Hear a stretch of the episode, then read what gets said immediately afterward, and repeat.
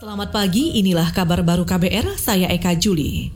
Saudara, Polda Metro Jaya menghentikan kasus dugaan suap dan pungli bermodus THR yang melibatkan Rektor Universitas Negeri Jakarta, Komarudin. Juru bicara Polda Metro Jaya, Yusri Yunus, mengatakan kasus dihentikan karena polisi tidak menemukan unsur tindak pidana. Polisi menyimpulkan pengumpulan dana THR dilakukan tanpa sepengetahuan Komarudin. Berdasarkan fakta-fakta hukum yang didapat dan hasil penyelidikan terhadap limpahan laporan hasil penyelidikan dari KPK, peristiwa tersebut itu tidak memenuhi unsur yang ada serta dilakukan penghentian penyelidikan dalam rangka kepastian hukum ini. Itu tadi juru bicara Polda Metro Jaya, Yusri Yunus. Kasus dugaan suap ini bermula dari operasi tangkap tangan KPK terhadap pejabat Kementerian Pendidikan dan Kebudayaan dan Rektor Universitas Jakarta atau UNJ.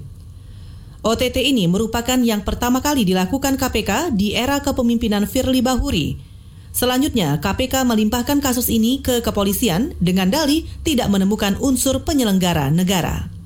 Saudara, layanan kesehatan untuk orang dengan HIV/AIDS atau ODA terganggu selama pandemi COVID-19. Menurut Timotius Hadi dari jaringan Indonesia Positif, banyak ODA di daerah seperti di Sukabumi, Jawa Barat, kesulitan memperoleh obat antiretroviral atau ARV karena stok kosong. Kondisi ini makin diperparah karena banyak ODA di daerah kehilangan pendapatan. Karena ekonomi terganggu, ini juga menyebabkan gitu ya akses mereka terhadap kepada layanan itu terganggu gitu loh. Jadi mereka kesulitan untuk punya ongkos dan lain-lain, dan dalam artian ini juga karena penghasilan mereka hilang, berarti ya kita artikan bahwa mereka juga dalam kondisi psikologis dan kesehatan yang kurang baik gitu ya. Timotius Hadi dari jaringan Indonesia Positif juga menambahkan, ODA juga rentan terpapar COVID-19.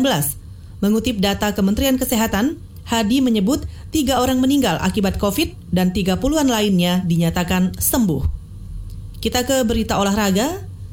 Tunggal putra terbaik Indonesia, Anthony Sinisuka Ginting, pagi ini bakal bertanding melawan Chico Aura Dwi Wardoyo di babak semifinal turnamen internal PBSI. Keduanya akan memperebutkan 1 tiket ke final. Ginting di atas kertas lebih difavoritkan karena berstatus sebagai unggulan pertama. Atlet 23 tahun ini mencetak poin sempurna sejak babak penyisihan. Partai lain akan mempertemukan unggulan kedua dan ketiga, Jonathan Christie kontra Cesar Hiren Rustafito. Jojo lebih diunggulkan menang, sehingga diprediksi bakal berjumpa dengan Ginting di partai puncak. Saudara, demikian kabar baru, saya Eka Juli.